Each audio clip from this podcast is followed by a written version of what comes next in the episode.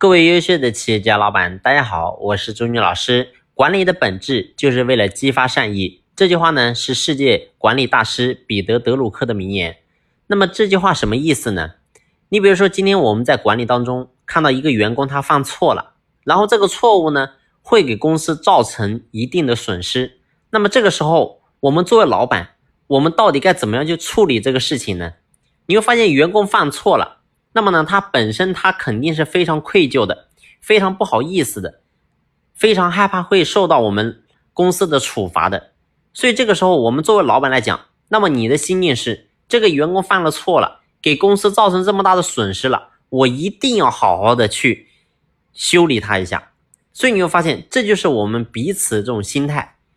那么在这个时候，你会发现，我们做老板，你在处理这个事情的当中，其实呢是有两种选择的。那么第一种选择呢，就是我们大部分老板的选择，你会怒气冲冲的找到这个员工，然后就问他，你为什么这个事情会做成这个样子？你为什么不好好去搞？为什么会给公司造成这么大的损失？然后呢，边骂你是不是笨蛋啊？你是不是猪头？所以你会发现你会在这骂他。我们骂他的同时呢，你会发现我们心里会更好受啊。本来是怒气冲冲的。越骂呢越得劲，骂完之后你会发现我们心里的火就消的差不多了，然后呢再跟他说一下处罚啊，你比如说这个月扣你一千块钱啊等等诸如此类吧，但是呢你却忽略了，当我们在泄我们的火气的同时，然后呢在处罚他同时，你会发现这个员工他的心理状态是怎么样个变化的呢？他的心理状态一开始是非常的愧疚难当的。然后呢，非常的自责的，但是呢，因为我们老板骂完之后，你会发现他开始变得不自责了，开始不愧疚了，因为老板已经给我做出相应的处罚了，所以你会发现这就是彼此的心理状态。但是你会发现这种管理最后取到的效果到底好不好呢？所以你会发现，我们表面看起来好像是效果很好，员工受到处罚了，然后呢，这个我们也骂他了，我们也解气了，但是事实上你会发现。你起到的效果是非常不好的。为什么这么讲呢？首先，第一个，当我们在骂他骂完他之后，这个员工他从来就不会有这种自责心了，也不会愧疚难当了，因为老板已经骂过我了。第二个，关于处罚，你会发现处罚我已经罚了，罚了之后，最后你会发现他也未必能够真正的长教训，因为你罚的也未必是他真正想要的。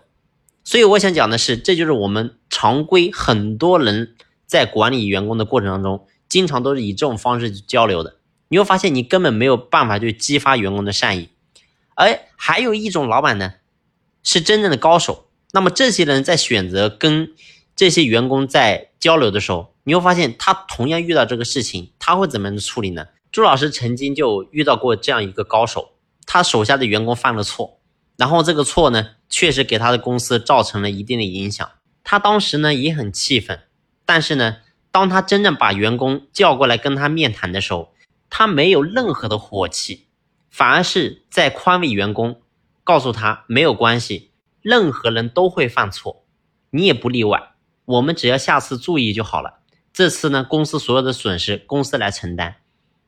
所以呢，最后就叫这个员工走了，也没有任何的处罚。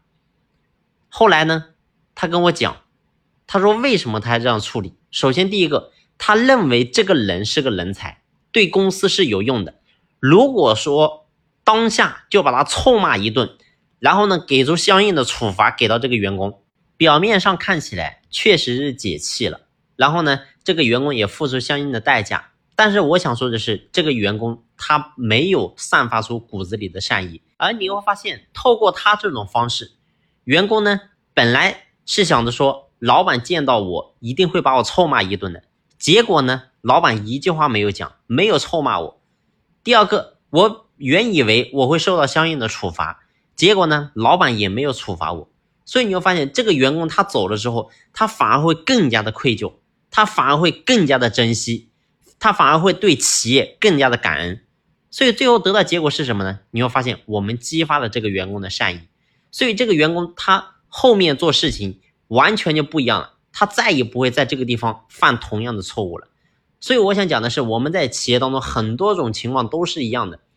我们老板呢，往往想着说我们要去治员工，要去管员工，但是真正你会发现，如果说你能够把你家的员工当成是你的孩子，当成是你的小孩去对待，我想呢，你会发现我们处理很多事情的方式方法就会完全不一样。所以你会发现，只要你的心是能够真正对员工好，你去跟他们交流的时候，最后你会发现，你能够真正收到他们的反馈。所以管理的本质说白了就是要激发员工的善意。如果说员工对公司是善意的，而公司对员工也是善意的，你会发现没有任何的矛盾在里面。那你告诉我，怎么可能会有这么多的屁事呢？所以公司管理说白了就是老板跟员工的。相处能够真正达到和谐，这个点非常重要。好了，这一期的分享呢，就先聊到这里，感谢你的用心聆听，谢谢。